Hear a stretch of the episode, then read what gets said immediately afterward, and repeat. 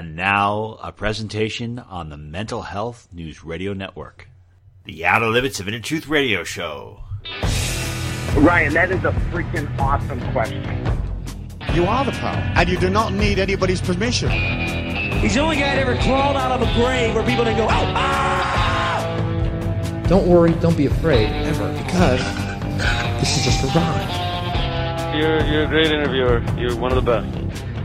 If this is the best God can do, I am not impressed.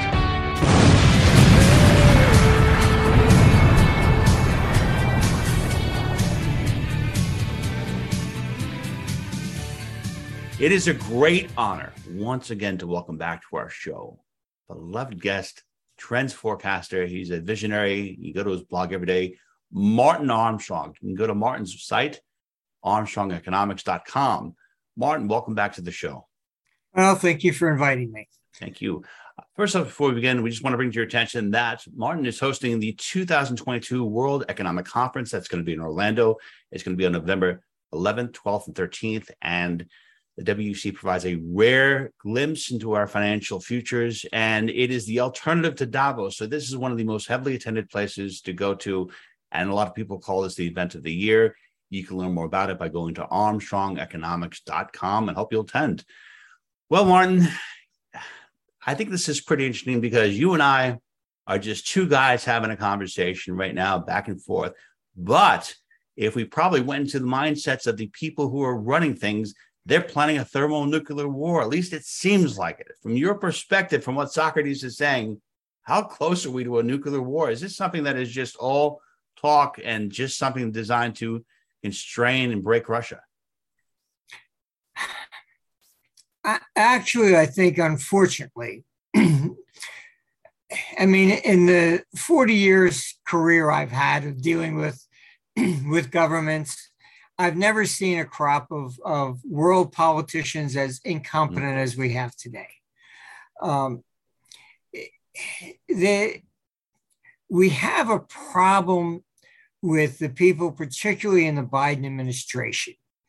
They ascribe to a theory, no matter how much they want to deny it, of regime change. And it, it, goes back to the idea gee, if you had eliminated Hitler, you would have eliminated World War II. And that's very simplistic, uh, very nice. However, there were other people right behind him as well. And yeah. in this case, that theory is highly dangerous. Uh, we had Biden come out and said, oh, you know, oh, for God's sakes, we got to get rid of Putin or whatever. Uh, and then the White House immediately came out, oh, we're not calling for regime change. But then that's really what they've been doing all along. So then they just had Zelensky stand up and says, well, we'll engage in, in peace talks when you overthrow Putin. Uh, these people have no clue at all about what is going on here. Um, you had the head of Chechnya come out telling Putin, you know, you should nuke uh, Ukraine. And, you know, Putin came out and said, we need a balanced approach. Putin is the moderate, despite all the propaganda. when Yeltsin was in power, the oligarchs were blackmailing him to take over uh, in July 99. And then you had the hardline communists filed an impeachment motion trying to remove him so they could re- established the USSR. Uh, and Yeltsin turned to Putin because he wasn't an oligarch and he wasn't a communist. He stood in the middle. I have all the documents from uh, the Clinton administration basically going over the whole thing. Everybody said, gee, nobody ever knew, you know, who Putin was. He wasn't a member of any party. Um, and so this nonsense that Putin is really the madman is totally absurd. You know, if you remove him, the the hardliners are going to grab control. It's not going to be, you know, the you know, oh gee, you know, they, they always come up with these theories, and they use it in the Middle East. That if we just take Iraq, you know, Libya, you know, um, they tried it with Syria. That if we just eliminate the leader, like they're going to get a ticker tape parade and the people will rejoice and say thank you. It just has never, ever once happened like that. Uh, and, uh, you know, you, you took out Saddam Hussein and we ended up with ISIS. I mean, um, yeah. he was all right, fine. Yes, he was a strong man, but he was also the guy that kept uh, the religious zealots in, in check. Once you removed him, then they took power. And, and it's the same thing you're going to see. Uh, you know, God help us if Putin, you know, is overthrown, because I'm telling you, the, the hardline communists are there. And just as you saw from Chechnya saying, oh, you should just be nuking it, uh, Ukraine, you know, the hardliners are the ones criticizing Putin, that he is too soft. Um, he should have been more authoritative with Ukraine. And when you look at military strategy, when we went into Iraq, the first thing you do is you take out the power grid, you take out the communications, and then you go after the water supply you're basically like in the in the middle ages you know staging a siege around a castle. You know, he cut off everything. And putin has done none of that. He didn't take out the power grid. They still got communications. Zelensky's all over the world. Um, and they still got the water. So the the communists are saying he's been too soft that he should have gone in and just taken that out but Putin was trying to show that he only was there to, to take the, you know, to protect the Donbass. You know, he was telling the truth. He was not trying to conquer all of Ukraine. If he did, he, he did a very bad job of doing it. Uh, but, um, and you, people don't understand that the Russian Empire of the Czars went right up to the to the, the river that divides Ukraine. And Khrushchev, who started the the whole uh, Cuban Missile Crisis, that's where he grew up in the Donbass. He was in charge of, of Kiev after World War II to rebuild it. Then he became the head of, of Russia. Okay, they finally removed him because uh, he was like basically nuts, really. He, you know, for creating this 62 miss, Cuban Missile Crisis. He was changing borders of not just Ukraine, but also other places. And uh, so they removed him. Uh, next came Brezhnev, also grew up and born there in the Donbass. Um, and you take Stalin, Stalin was born in, in Georgia. So you, you have in actually in Moscow, uh, academics that debate well who's really russian? You know it's um they're not not everybody's been actually russian other than maybe lenin. No it's like you said it just seems like they're they're pushing for that nuclear uh, war. I mean I, it, it's reckless. And we had a gentleman named gary Heflin on our show uh, a couple weeks ago Martin, and he was saying, like he said, these these leaders they seem like they're really stupid. And said, but the reality is that he, according to him, he said this is part of their evil plan. This is part of the Great Reset, and they're utilizing stupidity as a way of you know pushing this through. I, am kind of on the fence about it. I seem like there's a lot of stupidity, but like why? Even if you were going to take over the world, even if you were part of you know saying let's push this Great Reset, don't you want to have the world intact? Like why would you even take a chance of risking? a nuclear conflict. And you have this Italian prime minister that came out, and I think everyone was pretty happy, like, oh, God, you know, she's uh, somebody who seems like she's for the people. And then within a day of her being elected, first thing she says is, "Oh, we, we fully support Ukraine," and it's like, isn't that exactly the, the reason why it's aggravating all the Russia right now? If Ukraine is fully initiated in NATO, does that necessarily does that start a nuclear war right away? Pretty much, yes. Oh, um, you can also look. This has been entirely provoked. Um, you can Google it, uh, the Daily Wire, the day before um, Putin invaded on the 24th. On the 23rd, Zelensky stood up and said, uh, Ukraine's going to seek nuclear weapons. All right. The whole, you know, the Minsk agreement was brokered by Germany and France.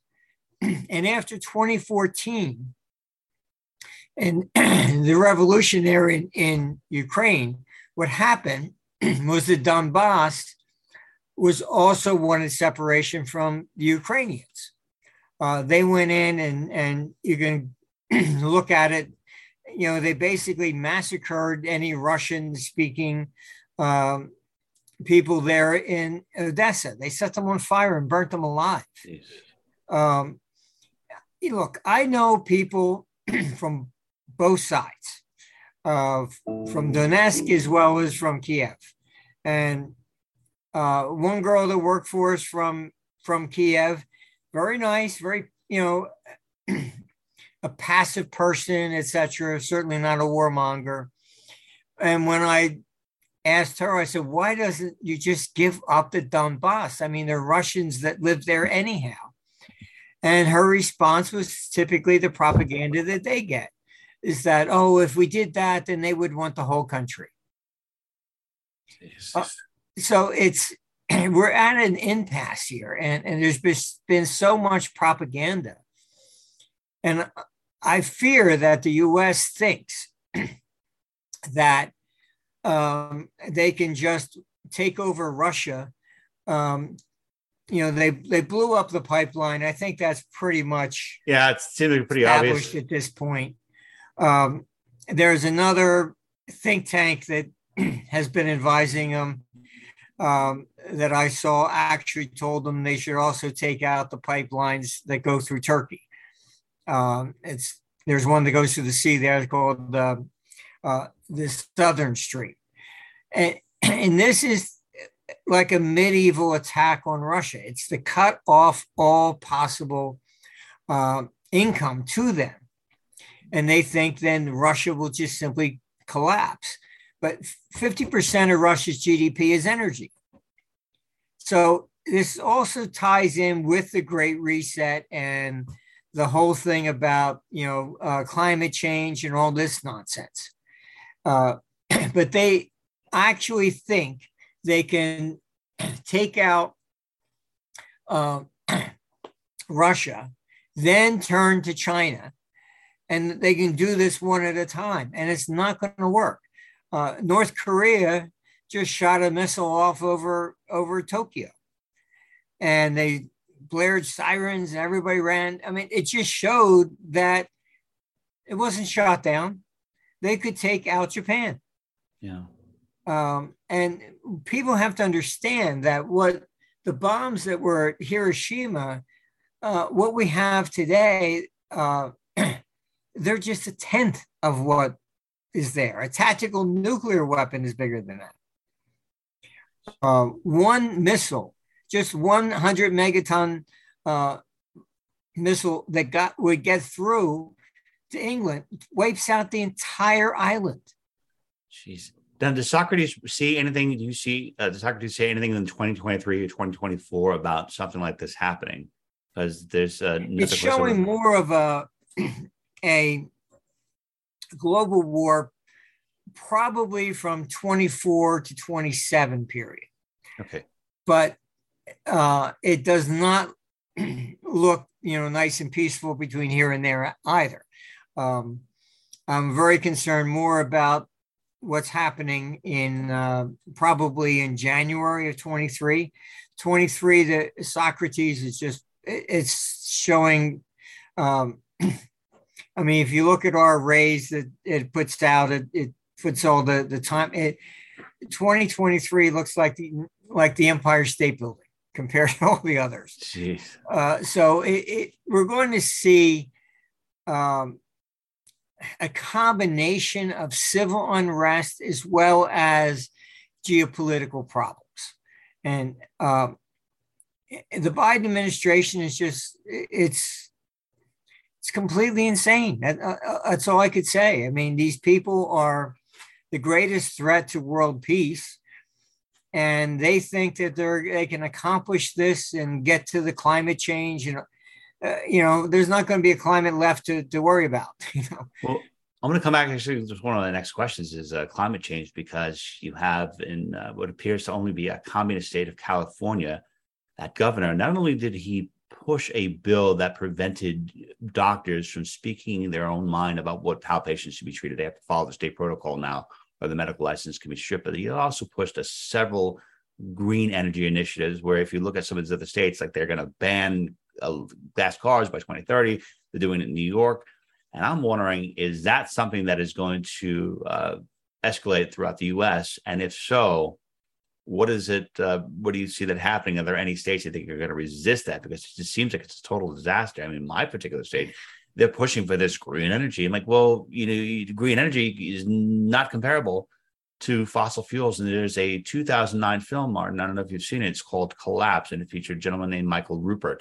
and he was talking about the possibility that the world was going to run out of oil. My understanding is that that's not going to happen, but he talked about how dependent the world was on oil, and once you get rid of that, you have nothing else to fall back on, and green energy cannot even compare. So, just coming back to the question. Do you think that that green energy um, psychosis is going to spread throughout the United States? Uh, and do you think that there are other states that are going to completely resist it?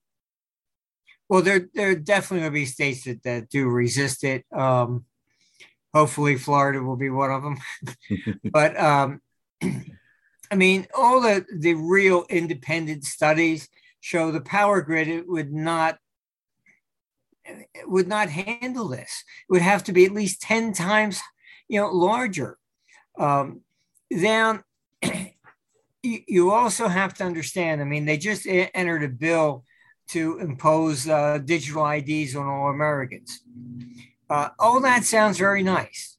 However, just as I said in what you do in war, the first thing you do is you take out the power grid.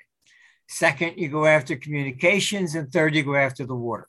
This is standard military practice. All right. We did this to Iraq. This is how we, we go into countries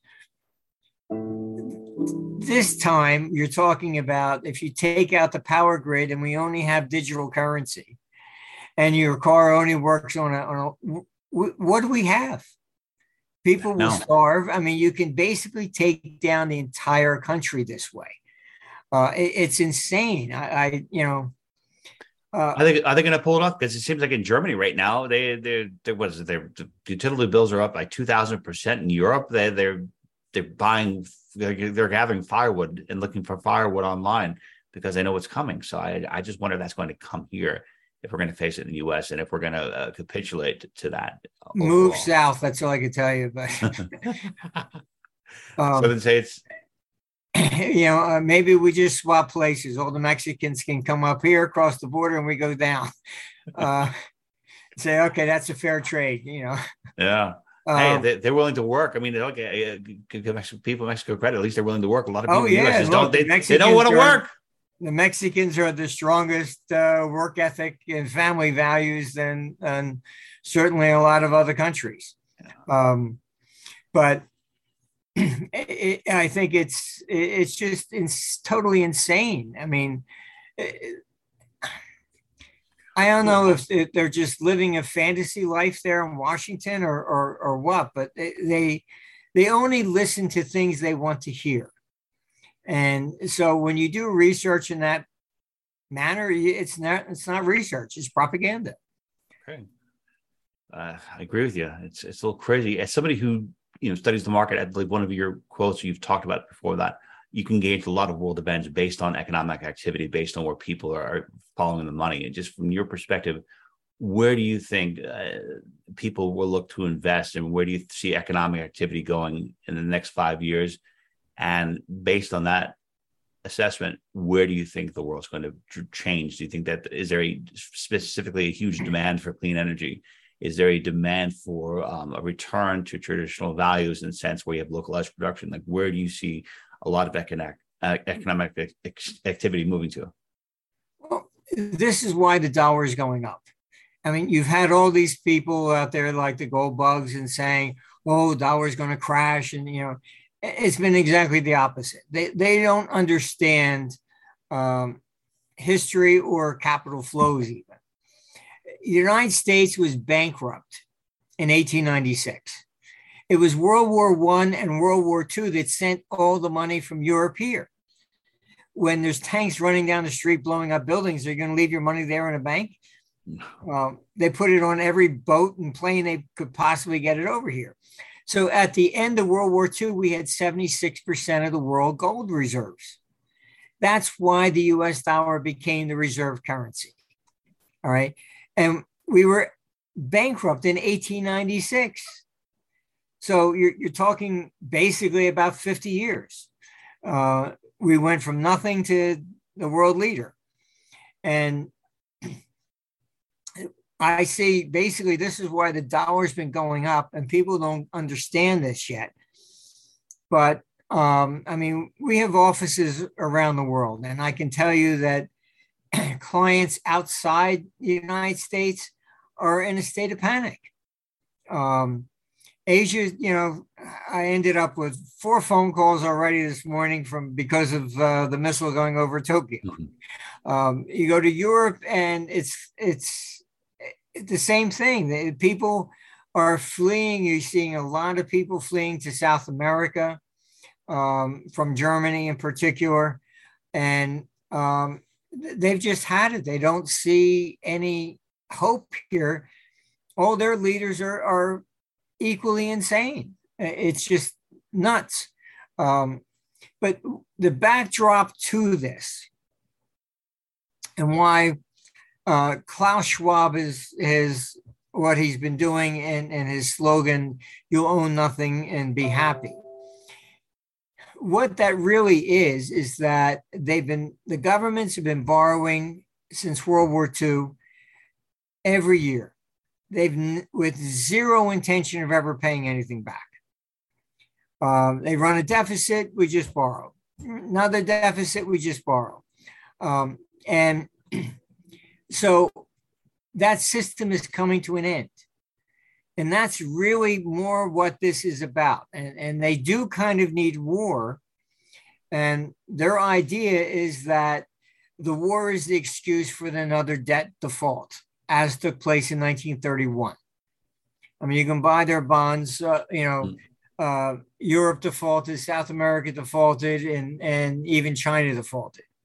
Uh, so uh, you can buy their bonds on eBay. They look very nice if you frame them up. You know, uh, very authoritarian. But um, so 1931 just was a major sovereign debt crisis, and they started over after that. And now this is what they're expecting to do this time. That if they can just create some sort of war and think it, it, it can be contained, all right, to conventional, um, then that will be the excuse to default again. And they know they need some sort of an excuse because if they defaulted on, on the bonds, uh, basically all your pension funds in Europe are mandated by law, they have to have 70%, some up to 90% of government bonds. So you're wiping out everybody's pensions. You, you'll have millions of people down there with their pitchforks and, and torches of fire heading towards, towards the parliament. You know, they know that. They so they're not stupid in that sense. Um, but I think they're courting, they're trying to get some sort of a war so they can pull that off and then their idea is to go to some sort of digital currency uh, with a, this one world government that Soros is pushing as well. I think Jim Rickards was talking about that too. He was talking about the digital dollar and stuff like that. That would yeah, I mean, um, their view, and, and like I said, I've been dealing with governments for 40 years. There are no mirrors in any government. They look at it as we're always the problem they wouldn't have a deficit if we paid really what we what we owed. And their view is you you find a ten dollar bill in the parking lot. Where's our five dollars? You cheated us. You know that that's their view. Um, if you look at the current tax code, look at it carefully. If you sell, you got a bike, you pay two hundred dollars for it, you put it on eBay, you're going to sell it for hundred. They want income tax off that hundred. Uh, this is why they needed 87,000 uh, agents. There are only 664 billionaires in the United States. Why you need 87,000 agents armed? Is because they're going after all this stuff. If you sell, you know, an old bedroom set, hey, where's, you know, you've already paid taxes on the money to buy that to begin with, mm. but now you convert that to money and then want taxes again Is this part of the, the civil unrest that you see in 2023 and 2024 as far as Socrates goes? Because um, I wonder if that's going to be a big part of it at this point because people are going to be seeing this on a regular basis. I wonder if that's going to finally provoke people. Yeah, I think so. I mean, um, I mean, I know somebody was just audited. Uh, they demanded, uh, a state demanded all his records basically to see if he paid sales tax when he bought something from Amazon. Jeez, that's insane. It's it's just getting more and more uh, tyrannical. I just am surprised at how long people are able to hold this up. That they're not willing to, to push back, especially in, in Germany and these other European countries that are basically being decimated and they're they're not being allowed to live. You know, I want to uh, bring to everyone's attention that aside when you go to armstrongeconomics.com i highly recommend going through martin's archives and reading the historical articles. I think your your a lot of your archive blogs are very fascinating. And one of the articles i came across was about a book called 1777 bc the collapse of society. And in there you stated that there's about eight civilizations that collapsed the exception of post egypt uh, which is uh, 1250 bc and the one thing you you pointed out that was all in common was that there was a major shift in climate that led to droughts or widespread famine, which collapsed uh, civilizations. We recently have had on our program, Martin, a gentleman named Dane Wigington. He's the founder of the Geoengineering Watch. And he says that we have about less than two years before we experience a planetary catastrophe as a direct result of geoengineering and um, solar radiation management programs. Um, based on that prediction, do you see or does Socrates see any major uh, economic disaster or societal collapse in the next five years eerily similar to that which would involve a planetary collapse of the ecosystem. Well i would say that we're going to see the the collapse of governments as we know them. All right? But that's after 2032 all right? So uh, republics are historically the worst form of government you can get because they're susceptible to corruption. Um, somebody can go down there and just bribe some uh, congressman, say, Here, I'll give you this, and you do this, or whatever. Um, I mean, even John McCain was was caught, you know, basically voting on things for sex. uh, so it it's that's just the way it is. All right, a, a I'm more in favor of a real democracy where where the people basically would vote, and we certainly could do that. If we can buy from Amazon online, why can't we vote? All right, um, but they stick up these these uh, like a tax bills and stuff like that. I was in Australia, and they always lie. They, they said, "Oh, we're going to put in the luxury tax." And the slogan was that they were going to tax their Ferraris, their fur coats, and their French wine. Everybody cheered. You know, I saw maybe three Ferraris in Sydney because they were already 100% taxed to get in anyhow. Mm. Uh, the only place I ever saw fur coats was down in Melbourne where it was cold enough to, to wear. And nobody ever gave me any French wine, it was always Australian. Hmm. Uh, uh, but everybody cheered, yeah, go get them. Well, what was in it? All electrical products. You bought a radio, uh, a phone, a refrigerator. Suddenly, that was a luxury tax. You know, um, so I mean, this is the way it is. Uh, you know, they, you know, they they called it like the Clean Water Act, and everything under the sun is in there. Uh, it's got nothing to do with water.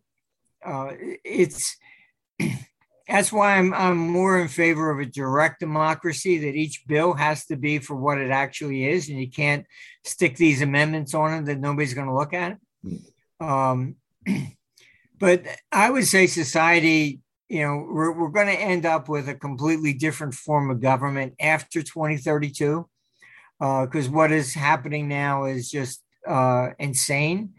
Um, you know biden's supposedly won 51.3% of the vote. so, even assuming that's true, 1.3% is not a mandate to, to basically screw the other 50%. Um, yeah. But this is what politics has become. It, it's so adversarial it's insane. They're, they're, you know, civilization forms because it's collectively everybody benefits by coming together. And when you do this, it, it, it is what Plato warned about democracy, that the majority then get to oppress the, the minority. And that's why Plato and Socrates were actually against democracy. Um, so and, James Madison and Alexander Hamilton and John Adams were all against democracy too. Yeah, it's you know it, but they were they let read basically the propaganda of fake news of Cicero from from back then, and um, uh, it was Cicero and Cato that were actually the um, optimates who were really the you know like the oligarchs basically. Um, but that's another that's another story. But I, I think you have this real problem, and, and um, you know you can't run a country and simply say, okay, I got 51.3%, so now let's screw everybody that, that voted against us. Uh, that's not the that's that is not the way civilization is supposed to function. Uh, I think that anything you do of this nature should require a two thirds vote. Period. Um, not. Uh, why should it require a two third vote? I, I, I didn't understand why why anyone can have to would have to do anything without their consent. Um, and I'm just wondering, from your perspective, what is the in all the governments that you've explored and all the periods of history that you've explored, what is the best period of time or best representative or government types of government that truly represented the rights of the individual? The best form of government I ever saw hmm. was that of Genoa.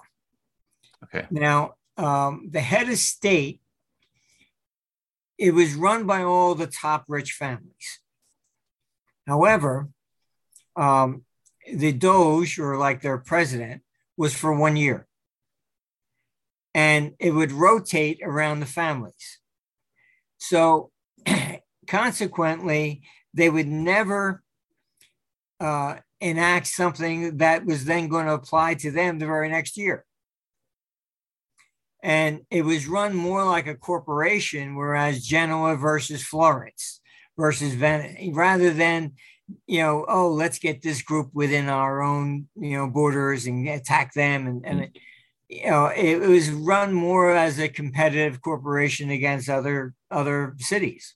Um, and the fact that it, it rotated so was actually a very good idea because nobody's going to put in some law that's going to apply to them the very next year.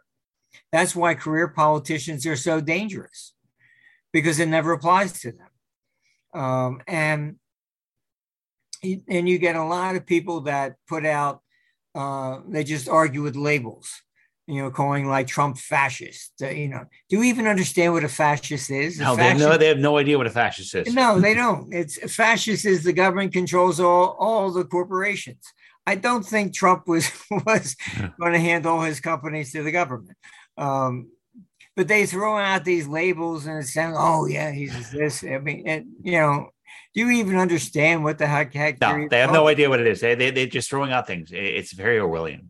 Um, yeah, I mean, they started immediately calling the the new prime minister of, of Italy. Oh, she's me fascist. I mean, yeah, I mean, just complete nuts. Um, but you know you'd have to seize all the private companies and then they control it and then they will be dictated i mean not going to happen uh, i just wonder why um, you mentioned 2032 i've always wondered why it's going to take that long for things to happen when you know information ideas can be shared relatively quickly and people can get mobilized relatively quickly so i wonder why will, will it take till 2032 for something like this happens and just um, it's another question on top of that is 2032 happens do you see a massive decentralization where we're going to have certain individual towns and uh, counties within states, U.S. states or countries that decide to govern themselves in a particular way that do not wish to have any outside interference that are like militarily equipped to protect themselves. Yes, I mean, look, that's how Rome fell. Okay, um, and we will follow the same path. Once the central government um, really lost the ability to control and protect the people, then it starts separating.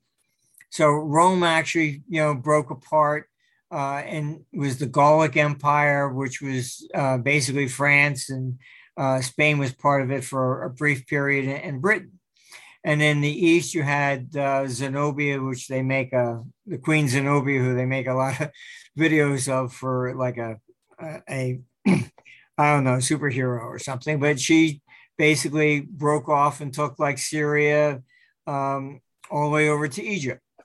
Uh, so you will we will see that here and, and, what the biden administration has done is basically uh, the country uh, so you, see the south like texas uh, and uh, florida and, is against the north it's it's the same thing although you know they like to to project that the uh, Civil War was all about slavery. That's not true. It was more or less uh, about states' rights. Uh, the only people that really could afford the slaves were the rich, right? So why did all these guys uh, join the army and, and fight? Were they fighting for the rich? No, uh, they were basically fighting because they didn't want to be told what to do from Washington. Uh, and that was the battle going back between Jefferson uh, and Adams and and I mean even you, you have that was the the compromise that uh, that Jefferson said okay fine he would agree but he wanted the capital removed from New York and then they created Washington D.C. The same thing it should straddle the South versus the North and not just be the North. Um, so, uh, you know, there's always been this regional resentment. Uh, and that was a deal cut because Alexander Hamilton wanted to create a national debt. And Jefferson was against it. So that the compromise was the capital moved, and all right, I'll let you have a debt, but it has to be paid off. And um, he did pay it off in, in, by 1820, and then there was a brief period where the U.S. didn't have any national debt, and they started up again. Um, well, they could be around today. yeah, it is. So this battle between the North and the South has always existed, uh, and it's been more on states' rights. Uh, that's what Jefferson, um, Patrick Henry was all about. It was not to be dictated to from a central power as the king would. So that uh, states' rights, we still hear about it, you know, once in a while, but that is why you'll see probably the US split. Uh, because, you know, you have these draconian rules, and when people begin to see what why they needed 87,000 IRS agents because they're coming to see what you sold on eBay um, and what you bought from Amazon. um, you know, it's going to, people are going to start seeing they've been lied to again. Yeah. I can see DeSantis moving away right away. I mean, you, you have a that governor DeSantis. He seems like he's the I would say Florida probably the first state that would do something like this. It seems like if the people are completely behind it. He's um, I would say, yeah, uh, I would have a little bit more faith in him. He seems to hmm. be on point from that. Um, I had, you know, the the political side in Washington trying to get me back into advising them again. And I, I said, look, I don't want to really get involved. But they actually asked me if I would go meet with Trump to talk him out of running in 24. And would I then uh, they wanted me to go meet DeSantis, which I did. I flew over to go meet him, and and um, they wanted me to advise DeSantis, and they said, "Oh, well, he will make a better administrator." And I told him, I said, I'm, I'm, I don't want to get involved. I said, because if DeSantis goes to Washington, you people are going to eat him for lunch the same as you did to Trump. Um, Trump's biggest problem was um, he really didn't know Washington as well as he thought he did. And uh, I used to go around and meet people who wanted to run for president. I was part of the vetting process. So I go meet, you know, like Ross Perot and and the head of uh, the governor of Oklahoma and things of this So nature. cool. And I was asked uh, to go to Texas to meet George Bush Jr. And I was told, "Oh, this one's different." I said, "What's different?" Uh, oh, he's really stupid. And I said, "What?" Now you have to understand all the years before, it was like, do you think he's smart enough to handle, you know, handle this? And then all of a sudden we went from that to well, this one's really stupid.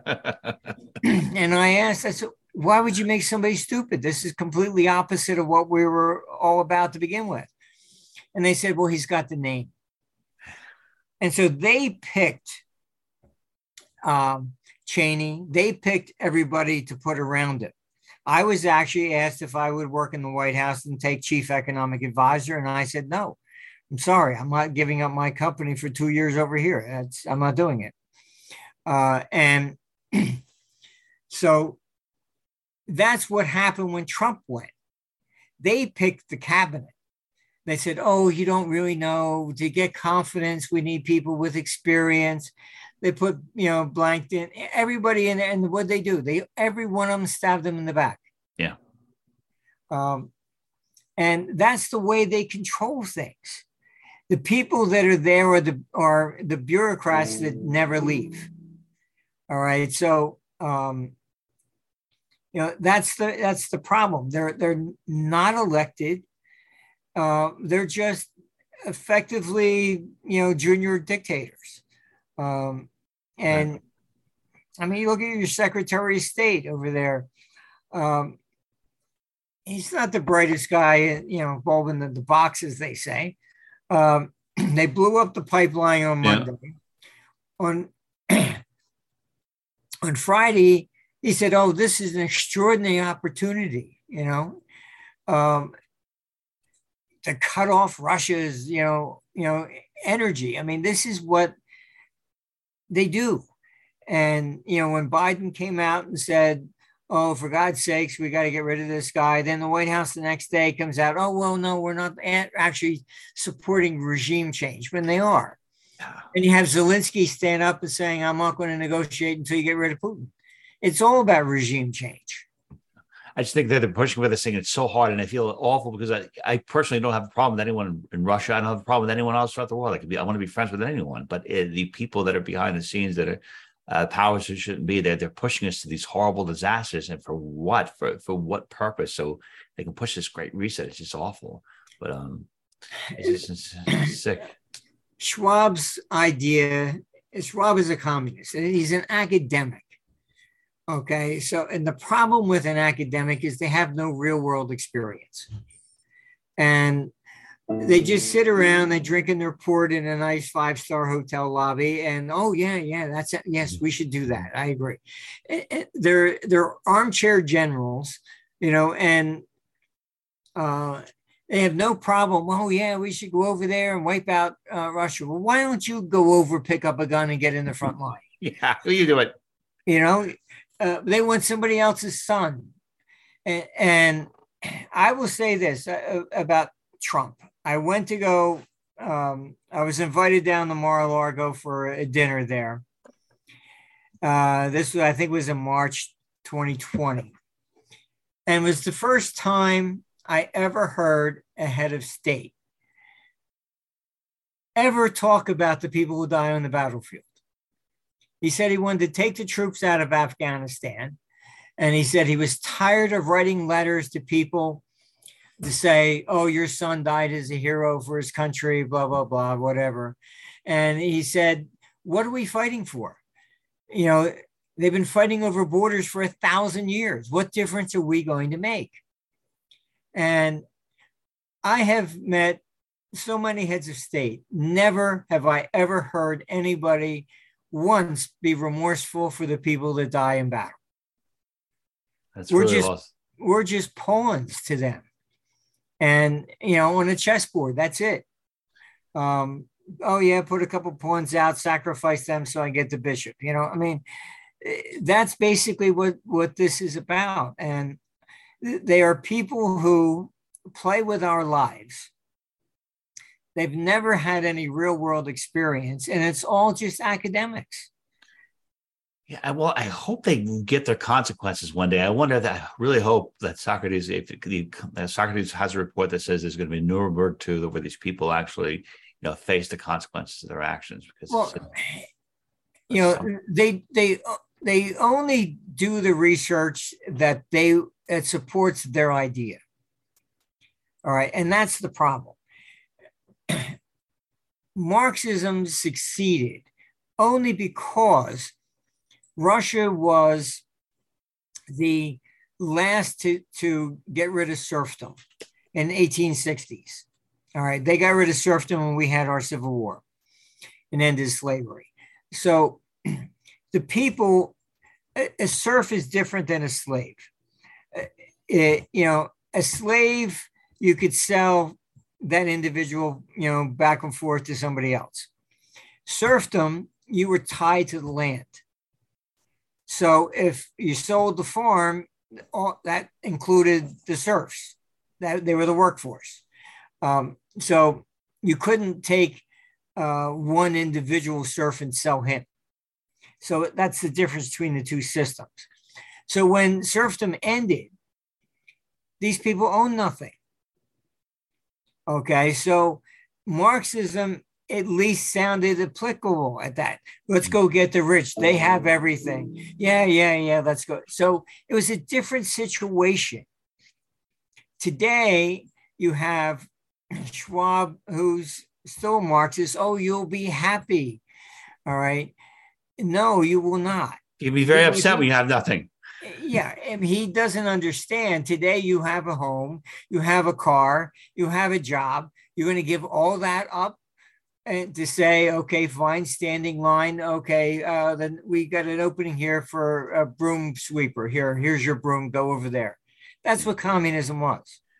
Yeah, it's just crazy. Um, I just understand. That's what it really comes down to. Uh, a gentleman um, talked to, his name is Larken Rose. He says that there's no reason a human being should have any authority over another person. I mean, if you live your life, don't harm another people. I just don't understand why we just can't live by that. But powers that shouldn't be one allows to happen. Um, I don't know. I think uh, I've come to the conclusion that um, there's something that happens when these people get too much money.